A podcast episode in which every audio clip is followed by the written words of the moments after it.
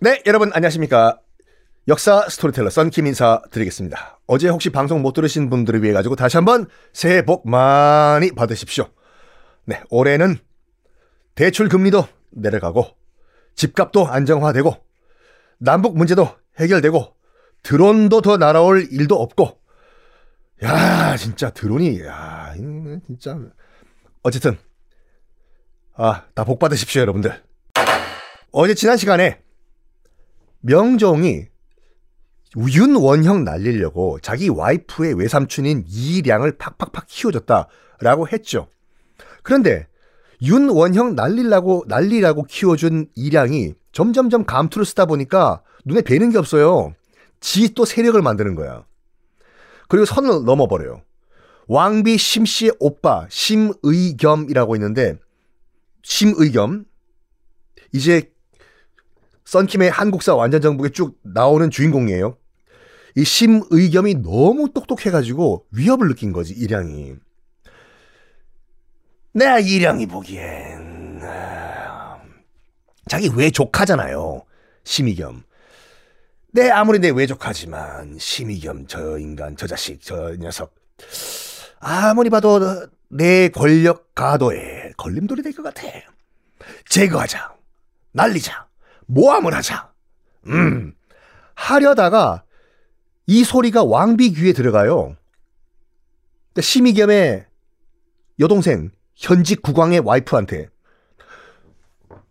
가만히 있겠나? 가만히 안 있죠. 자기 남편 왕한테 얘기를 한 거예요. 저기 일양이 우리 외삼촌이 선을 넘고 있네 여보? 이런 식으로 명종이 아무리 아무리 그 핫바지 바지 사장이라고 하더라도 왕이에요. 어차피 지금 일양 어어어어 저저저저 선 넘고 있네 선 넘고 있는데 하다가 진짜 선 넘은 거잖아요. 그래 가지고 그래 가지고 신하들에게 또 몰래 얘기합니다. 지 자기 아버지 명종인과 그 엄마 문정왕후가 했던 그대로 밀지 같은 거 몰래 쪽지 보내가지고 내 뜻은 이렇다. 일양을 탄핵하라. 왕의 명령을 받았으니까 신하들은 당연히 전하! 일양이 선을 넘었습니다. 탄핵하고 벌 주소서! 라는 말을 하자마자 탄핵을 하고 유배를 보내버려요. 음. 어, 원래 명종의 목적이었던 윤원형을 날리진 못합니다. 뭐, 벌써 작년이네요. 지난주에 말씀드린 것 같이 윤원형은 스스로 목숨을 끊습니다. 자기가 사랑했던 정난정이 독약을 완샷 먹고 죽은 후에 5일 후에 자기도 따라가죠. 난정아 하면서 윤원형을 날리진 못했지만 그래도 권력이 예전만큼은 못해요. 왜? 자기 사람들이 우르르 일양 쪽으로 갔다가 왔다가 갔다가 왔다가 야 아무리 봐도 윤원형 지금 자기들도 알죠. 우리 주상이 아무리 봐도 지금 윤원형 지금 날리려고 하고 있어. 정치구단들은 눈치밥으로 산다니까요. 그래서 예전만큼 그런 권력을 유지 못합니다. 자, 이런 상황에서 이렇게 중앙정부가 정치 싸움으로 개판이 되고 있는 이런 상황에서 나라에 큰일이 하나 발생해요.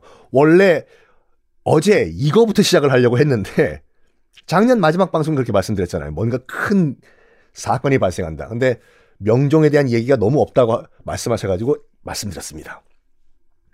명종 10년, 을묘년, 서기 1555년, 1555년, 갑자기 전라도에, 전라도 남쪽에, 왜구, 일본 정규군 아니에요. 해적대들이에요. 외구 7천 명 이 상륙을 합니다. 그러니까 지금까지 외구들의 노력, 노략질은 뭐 신라 시대, 고려 때 등등등 꾸준하게 있었는데 그때는 한 뭐 몇십 명? 많아봐야 100명 정도? 다니었거든요. 여긴 7천 명이 상륙한 거예요. 즉 여러분 임진왜란이 언제 터졌죠? 1592년이잖아요. 요때는 1555년 임진왜란 터지기 몇십 년 전이에요. 임진왜란 이전에 최대 규모의 외변이 터집니다. 37년 뒤에 터지는 임진왜란. 물론 지금 여기 을묘 외변이라고 하거든요. 37년 뒤에 터지는 임진왜란과는 비교도 안 되겠지만 하여간 7천 명 이상의 대 군이 지금 전라도 남쪽에 상륙을 합니다. 어, 어, 왜 그러면 7천 명이 올 거면 만 명, 2만 명도 올 수 있는데 왜 7천 명밖에 안 왔습니까? 왜냐? 요때 1555년은 아직 일본은요 전국 시대라고 해가지고 어 일본 열도 전체가 다 내전에 빠져 있던 상태였어요. 무려 100년 동안 100년 동안 내전. 아시다시피 뭐 일본사 좀 관심 있으신 분들은 이 100년 동안의 일본 내전을 도요토미 히데요시란 인물이 놈이 끝내버리고 일본을 다시 통일한 다음에 친게 임진왜란이지 않습니까? 지금 현재는 아직까지 계속 일본이 내전 중이에요. 저거들끼리 싸우는 중이에요. 그래서 대규모 조선 침공이 불가능한 상태예요. 그래가지고 한 7천 명 정도가 넘어왔어요, 지금요. 당시 조선의 외교 전략은 어떤 전략이었냐면 일단 와우 와우 와우 와우 와우 야 하지마 달래주자 정책이었어요. 북쪽으로는 여진족, 남쪽으로는 왜인들 달래주자. 댐비면은 조금 떡 하나 더 주고, 아야, 이 떡 하나 먹고, 다음번에 좀 치, 어, 야, 그냥 조용히 좀 오, 지내자, 어? 오지 마! 또 오면은 떡 두 개 더 주고, 아야, 좀, 조용히 좀 살자야! 이런 식이었어요. 그리고 또 명나라와는 4대 관계가 딱 이게 정착이 돼가지고, 어, 그 말은 무슨 말이냐면은 한 100년 동안 전쟁이 없는 평화의 시대였거든요. 요때가. 여진족 쳐들어오려고 하면은 떡 하나 줘서 그만하자. 왜구들이 쳐들어오려고 하면은 떡 두 개 줘가지고 야 올지 마. 명나라한테는 일단 4대 관계, 형 아우 관계가 됐기 때문에 전쟁이 일어날 일은 없죠. 평화의 시대.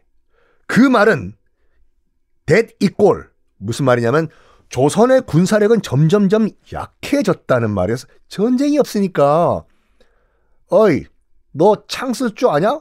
창? 어휴, 난 잡아보지도 못했어. 조선의 군사력은 점점 점점 점점 약해지던 그런 상황이었습니다.